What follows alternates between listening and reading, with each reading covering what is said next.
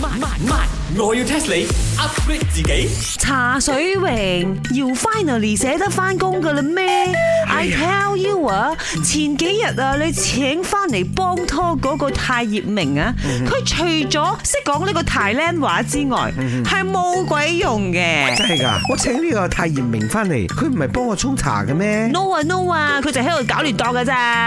哎呀，反正我哋都唔夠人手啊，再請多啲人啦。咦咦，有 pretty girl 喎。 Hi everybody，我係嚟見工噶。嗯，我叫電話亭。叫阿婷嘅咧，我真係識好多。呢個華婷咧都仲有嘅，姓電我真係第一次識。你有冇識人？有冇識人姓電嘅？而家咯，點解你好叫唔叫叫自己呢個 telephone 亭咧？係電話亭喎，幾得意啊！ 因為 everybody 都好想知我嘅電話號碼噶。哦，佢係咪真係話自己好 beautiful 咁解啊？茶水榮，應該係咯，好多人攞佢電話號碼啊咁你有攞佢電話冇？嘛。誒，而家攞啦。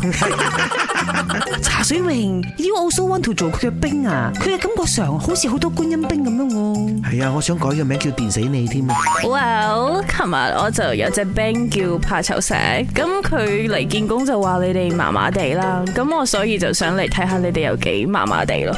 哇，茶水榮，另外一個觀音兵話你呢個觀音兵麻麻地啊，咁點啊？你要唔要電死佢啊？電死佢佢先嚟翻工嘅喎。咁你要等一等我，我翻去 set 個頭，換套西裝出嚟先。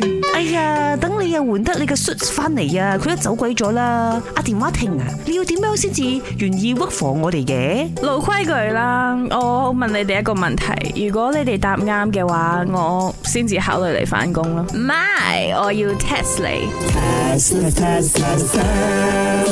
知唔知咩毛係最普通嘅咧？頭毛啦，個個都有頭毛。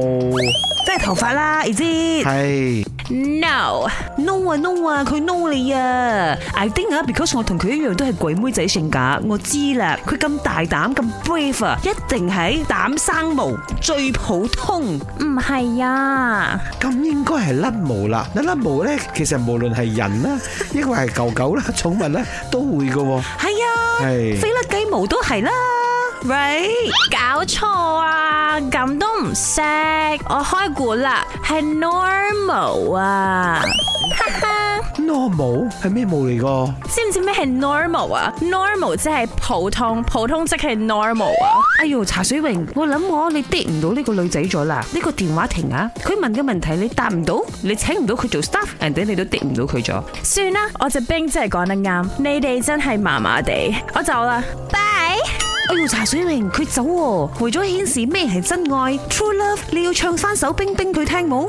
本故事純屬虛構，如有雷同，實屬巧合。星期一至五朝早六四五同埋八點半有。